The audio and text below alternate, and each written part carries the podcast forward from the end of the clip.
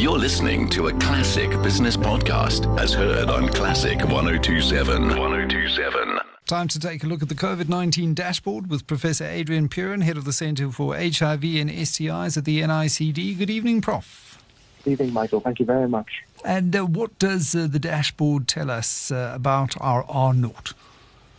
Well, it's still there, Michael. It's probably at one or slightly above. I've been looking at some of the provinces. Uh, again, we always talk about some of the data.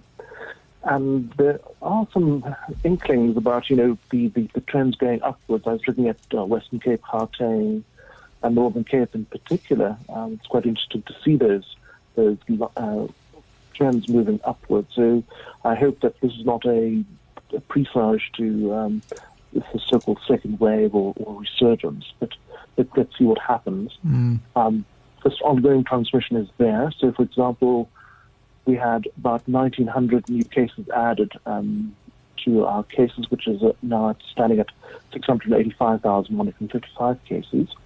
And mortality as well, it's not as high as, obviously, when we had the, the peak of the, the numbers of cases. But, yes, we still got ongoing mortality, and there were one hundred forty-five um, cases reported um, yesterday. On that issue of mortality, and I think as the threat of COVID nineteen emerged earlier this year, many felt a sense of apprehension about what would happen when it reached Africa. There were concerns about the combinations of overstretched and underfunded health systems, the existing load of infectious and non-infectious diseases. All of that made us think, oh, Africa is going to be particularly um, uh, bad when it comes to uh, the, the mortality rate. But what we've seen is while Africa accounts for seventy percent of the global population, it so far only accounts for three point five percent of the reported global COVID nineteen deaths.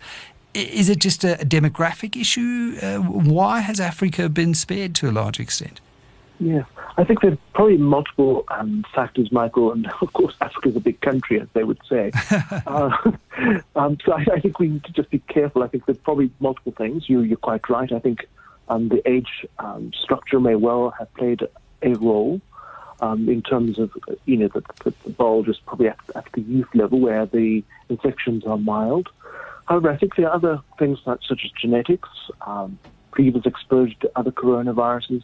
But I think some of these hypotheses still really need to be um, tested, I think.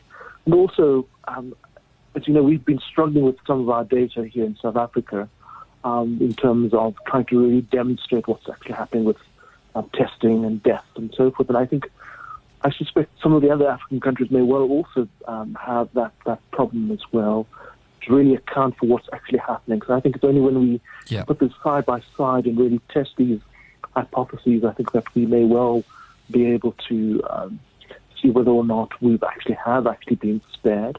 Because again, some of the, the structures, when you look at large cities, um, Kenya, in, within Kenya, for example, and Nigeria, um, those structures may well be It, geographically, it's very similar to what we see in, say, Cape Town or, or Johannesburg. And so it may well have been a, a marked spread, but it doesn't mean that, you know, herd mm. immunity um, is present, and therefore, mm. you know, we're not seeing the, the outcomes that we're seeing in, say, Europe.